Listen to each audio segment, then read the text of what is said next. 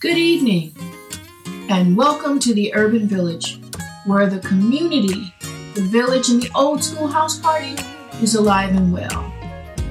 Welcome, I'm Colette Barris, host, creator of the Urban Village. It's Friday, 8 o'clock in Los Angeles, and it is crazy. Yes, it's late for me. I'm normally done and just doing what I need to do to get the podcast to you. But it must be a half million more people in Los Angeles, everywhere. Of course, they're coming in for the Super Bowl. So, what can you do? But I want to say Happy Black History Month. We're almost to the middle of the month, and I have not addressed it, but I am right now. So, where did it come from? How did it get started? Early years of Carter G. Woodson. He had to overcome many obstacles to become a prominent historian and author of several books. He was born in 1875 to illiterate parents who had been former slaves. Woodson's schooling was erratic. He helped out his family on the farm when he was a young boy, and as a teen, he worked in the coal mines of West Virginia. Yes, the coal mines.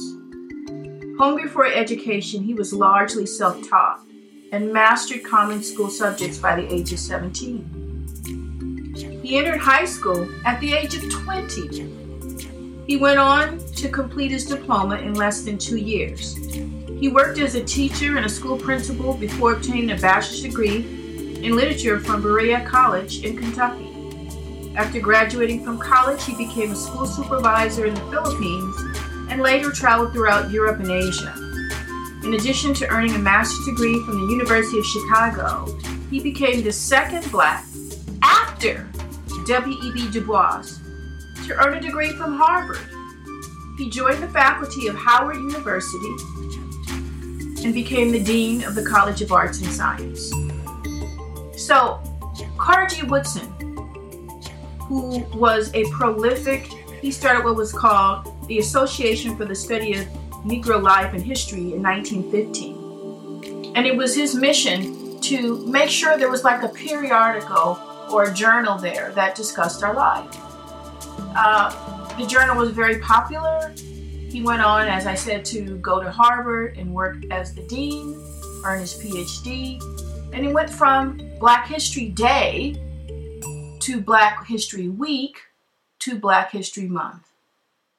We got Black History Month back in 1989. So, Carter G. Woodson, we thank you. We thank you. We stand on your shoulders, your back, and we know the sacrifice. Can you imagine not being able to really go to school working in the coal mines of Kentucky? Um, Self taught until 17, didn't start high school until he was 20, and uh, went on and finished in two years, went to college, became a teacher of other students, then went and got his bachelor's degree, went and got his master's degree from the University of Chicago, and then his PhD in history. Only second, the only second black man to W.E.B. Du Bois. What an amazing life. So we want to say thank you. And I hope all of us, young, particularly the young, that you take the time to study our history. No, it's not social media. No, it's not TikTok. No, it's not WhatsApp. WhatsApp. It's not IG. It's not Twitter. But it's our life. And what an amazing life. What an amazing contribution we have made. And the obstacles we continue to have to uh, overcome. Let this be motivation for you. Thank you, Carter G. Woodson. And I want to go on and just make the next 27 minutes all Black history. You know, we can talk about other things, it's going to be there, but this is history that if we don't pay attention, we will lose. And I think it's important that, you know, we just kind of hit on it. You need to understand something. And uh, Joe Madison, the Black Eagle, spoke on it during his hunger fast. And he said, We're entering the third wave of Reconstruction. We had the second, at the end of the Civil War, Reconstruction, the rebuilding of America, where it was like for a really short period of time, I'm talking less than five years, black people made tremendous strides. We had the Freedmen's Bureau, and the Freedmen's Bureau was started to give enslaved, now free men and women of color the opportunity to educate themselves, to develop their own skill sets, their own businesses, their own banking systems.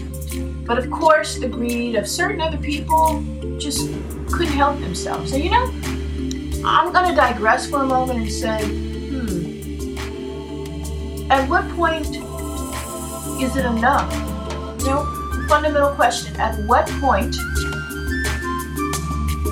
the descendants of the enslavers is it enough? I'm just thinking about during Reconstruction, the Freedmen's Bureau, the Freedmen's Bank, where black people took their pennies, their nickels, their not even quarters in their in their dimes, and they saved over three million dollars. Three million dollars. Imagine what that would be today. Only to have it stolen away by the very people had enslaved them, our ancestors, for over 400 years. And you gotta think about it. This country has immense wealth because Africans who were stolen and then enslaved, and then in America were bred. Because you have to know that Virginia was a breeding state. You know, like you have animals and that kind of thing. It was a place where, you know, people were bred when it became too much of a struggle to go into Africa and to uh, essentially murder and plunder and rob and rape. They were bred here. But how much is enough? How much is enough? How much wealth? But, you know, anyway, they took the money out of the Freedmen's Bureau bank, stole it, lost it, plundered it, and there went the savings of people who came from nothing. And so, you know, it's a little frustrating. Not a little, it's a hell of a frustration for me when I hear people who know nothing about the black experience and the worth that we have, who say, Why can't you pull yourselves up by your bootstraps? I came here with nothing and look at me now. You know, it's like we we have to be we're conditioned not to respond because how many of you who are not black have said or been privy to those conversations? You know, we have to endure so much so much, for a lack of a better word, because of the ignorance and the pervasive just inability for those in political, government, financial power to not see the wrong. I'd like for someone to tell me another group of human beings that have had to endure in modern history, what black people, the African diaspora in America, have had to endure. And yet, we cannot give reparations. And it's not like we're getting a handout. We're just asking to be compensated for building this great nation because we literally did build it. Benjamin Banneker, a renowned mathematician, known for his clockmaking. Why do you think we call the clock in, in England Big Ben? You know, designed Washington, D.C. by the stars. Did you know that? He designed it, a black man. He maybe came from the Dogon people in Africa, in Mali. It's been a long journey for us. It's a long journey. And I don't know what it will take. You know, we have the January 6 people and that madness, and they're reclaiming America. It was never yours anyway. Let's be clear. And it's like, at what point does the mythology, remember, it's your myth, it's not your truth. It's not a fact, it's your myth. Stop I don't want to hear another second about Trump taking classified documents and stopping up the toilet. Just arrest him. All of them. Anyway, it get no more time. Let's talk about some great facts. Booker T. Washington. Booker T. Washington. He was born in bondage on April 5th, 1856. And like Douglass, his father had been a white slave owner. And they're talking about Frederick Douglass. You know, his father was a slave owner in which he bought his freedom from his own father. But anyway, like Frederick Douglass, his father had been a white slave owner. His mother had been black. As a small boy, he was called one day to the big house on the plantation in Virginia, and um, there he heard his master read to them the Emancipation Proclamation and watched the tears stream down his mother's face at the news that they were free. After raising at four and working all day in the mines, Booker and his mother tried to learn their ABCs at night by the light of the fire. One day in the dark mine, Booker T. Washington heard men talking about a Virginia school called Hampton, where Negroes were taught trades. Remember, we talked about the Freedmen's Bureau, and one of the things that came out of it was setting up uh, the HBCUs, historical black colleges and universities, because remember, blacks could not and were not allowed to attend universities in this country. We had to come up with our own creation to this day, HBCUs still educate more blacks with degrees than any other university or college system. You must support black colleges. If you don't do it, do it now as a tax write-off, even if it's not much. Send money to black HBCUs. Don't look for somebody else to do it. You know, that coffee, that drink, that joint, whatever it may be, you know, put it aside. And every month, just send a little. Choose a college and send money. It's that important. But anyway, he made his way to Hampton. He received a degree. And what is Booker T. Washington's claim to fame? Is that he created and gave us Tuskegee in Alabama. And it was Booker T. Washington is where we get the whole idea of pulling oneself up by the bootstraps. But what makes the intersect of Booker T. Washington and creating Tuskegee, which is still an amazing university, they have an excellent school of veterinary science. And I always, you know, there's so many young people of color who like love animals now. Go be a vet. Go be a vet. There's lots of places in HBCUs for you to go. Go do it. Go be a doctor. There's lots of schools that you can go become a doctor. Don't be frightened because you don't have a 4.9 GPA. You will be supported. That's the beauty and the love of HBCUs. And that's why I say everybody choose and pick, adopt, and send money because it's for our future, our children. But Booker T. Washington, he met and encouraged and got the luck of luck when he ran into George Washington Carver.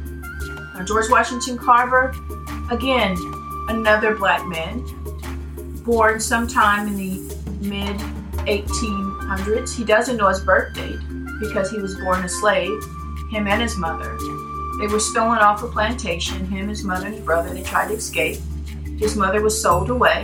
He never knew his father. And he uh, eventually, you know, was sold to other white families. And he went on. He had this love affair, this amazing gift, this griotic genius gift to be able to understand nature at a very early age. We know the story of George Washington Carver and his more than 300 different uses for peanuts, for sweet potatoes, um, for soybeans. He was a genius, and he was very good friends with Henry Ford.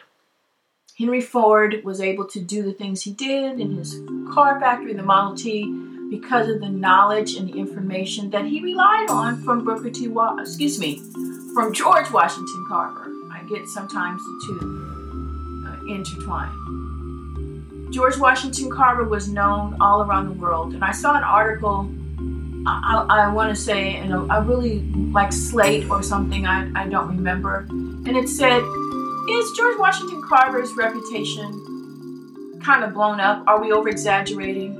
And I'm like, you know, what the hell? What? How, how can we over exaggerate his genius? Again, again, that is not even up for discussion at all. At all. I, I, just, it's, you know, white supremacy just can't handle it. There's always a slant. but anyway, yes, he was that brilliant. And he literally helped to build Tuskegee. He had his students building Tuskegee and he changed the way, he said that when he came into Alabama, he saw the land, the people, the animals, they all looked hungry. They all looked famished because the soil was so poor.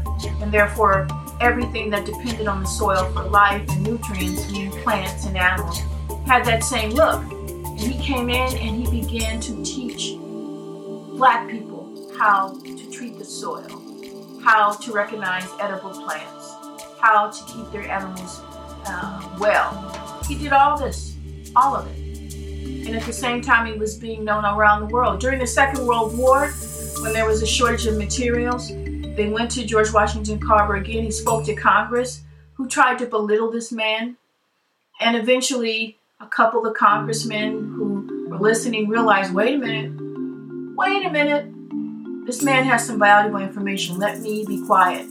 He spoke to the Congress for probably seven hours. They gave him a standing ovation. He used peanuts, yams, beans to come up with different uses and make paints, etc., when there was a shortage during the war. And remember, he didn't take and patent these things on his own.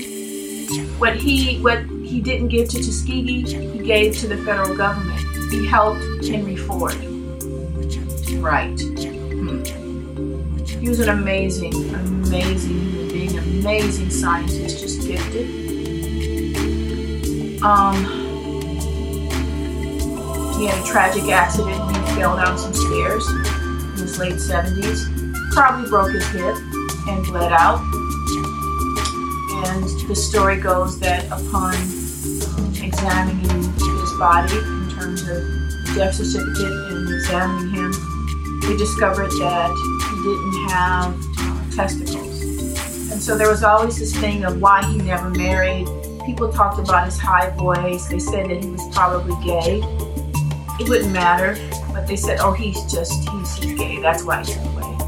But come to find out, there is mounting evidence based on the, death certificate that he was that he had been castrated.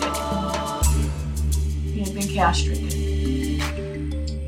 Some people say, wait, maybe it was whooping cough, but no, um, looks like that that was the deal for him. So again, thank you, George Washington Carver.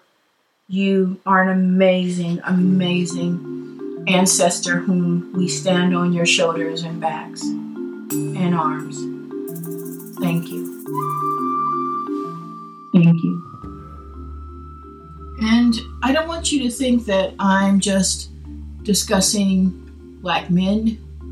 Oh no, because even 400 years ago, 469 years ago, one thing was for sure is that the black woman understood her ability to navigate a world where black men could not.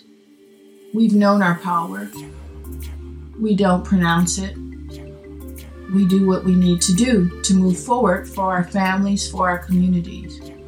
And as such, I want to pay uh, homage to Sojourner Truth, Harriet Tubman, just to name those two alone. Sometimes we don't talk about Sojourner Truth and the sacrifices that she made and what she had to endure, which was tremendous The fact that she stood up, she stood up to white suffrage or white suffragettes, meaning white women who wanted to have their rights, their voting rights, their communal property rights with white men. She stood up. She went to Seneca Falls to the convention, women's convention, and she was going to talk about her work as an abolitionist. And she was told, you know what, it's really not your time. It's really, can you, we just let us get out ahead of this. And she said no. She said no. She made her way out. She exposed her breath, and her famous line comes from, Ain't I a woman too? She stood up. She caused attention. She made change. And quite often we don't give her enough respect, admiration, and praise. So, as we talk about Harriet Tubman, as we should, we need to utter the name and call it up to the ancestors, and we say Ashe to Sojourner Truth. Harriet Tubman was born sometime in 18 1820s, we don't really know for sure. And she had been a slave, been born a slave, and she had escaped and she had been savagely beaten to the point where she'd have, as you know the story goes, she'd have these seizures, and in these seizures, she'd have uh, a voice or see or be told things were coming. So she was deemed an empath or clairvoyant. And she braved it all to make the journey to say up to save upwards of a thousand people, taking them north to freedom. And one line we always remember about her, about Harriet Tubman, is she stated that, you know, she could have saved more people if only they were, you know, they knew that they were slaves. And I think maybe we haven't learned that today because, you know, we can't get enough of certain things that maybe we should be paying less attention to and worrying about where we're going. Nevertheless, we stand on the backs and shoulders of Harriet Tubman, Sojourner Truth.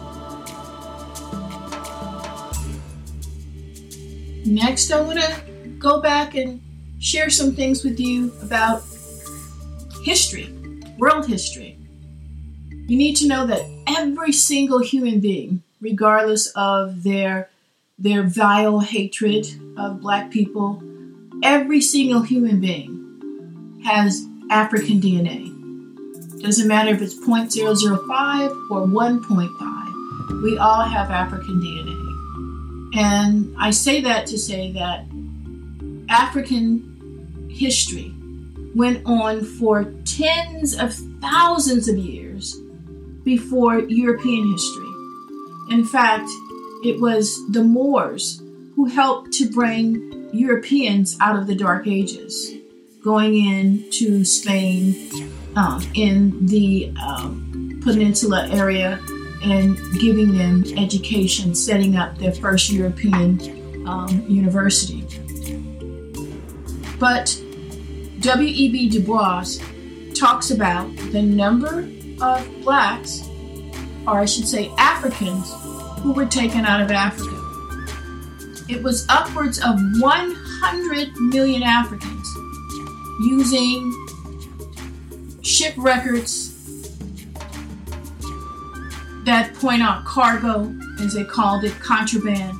Looking at documents here, we estimate it to be about 100 million humans were taken out of the continent of Africa.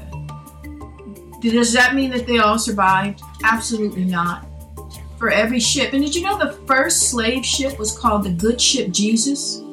Yes. One of the first slave ships, the Good Ship Jesus. Hmm. How how ironic is that? Because we know Jesus was black.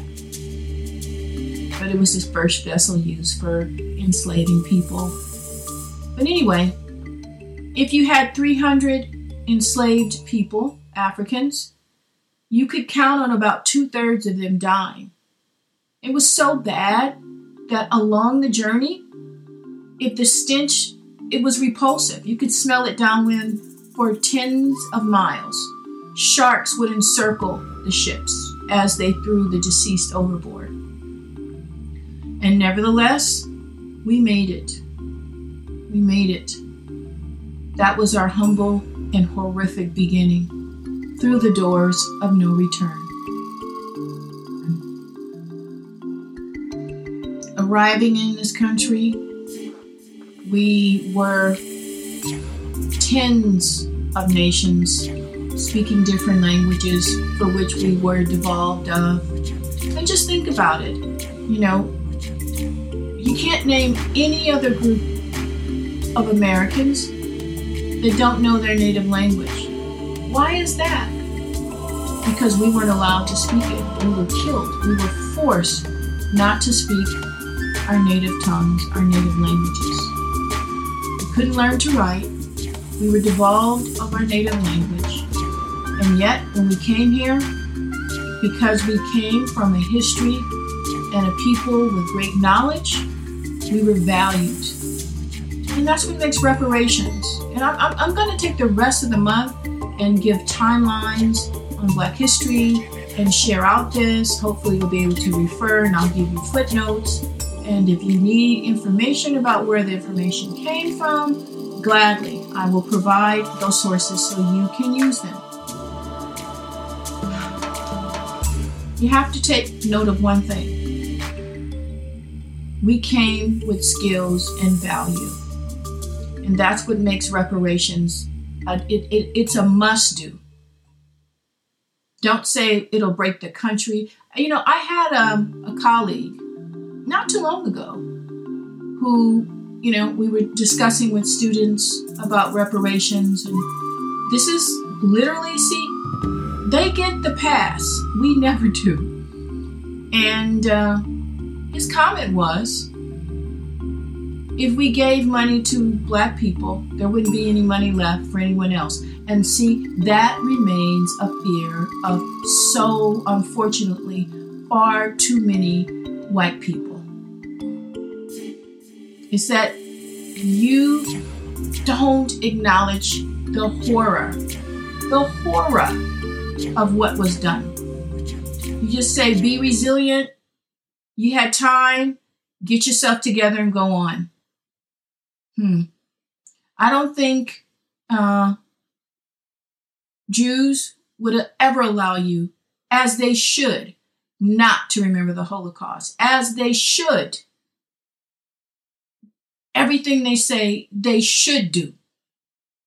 But we should be able to do the same. I'm going to say that clearly because I don't want anybody saying that I do not or I'm, I'm anti Semite. No, I'm just saying they do what they should do. But we should be allowed to do the same. Huh. Well, next week, we begin at the beginning and we get to the middle. Remember, the story is never told until the lion is the storyteller and the hunter is not. Be well, stay safe. Until next week, God bless. This has been a Brown Bear, Reggie Valens, Patrick Bolton music, Don Carter production.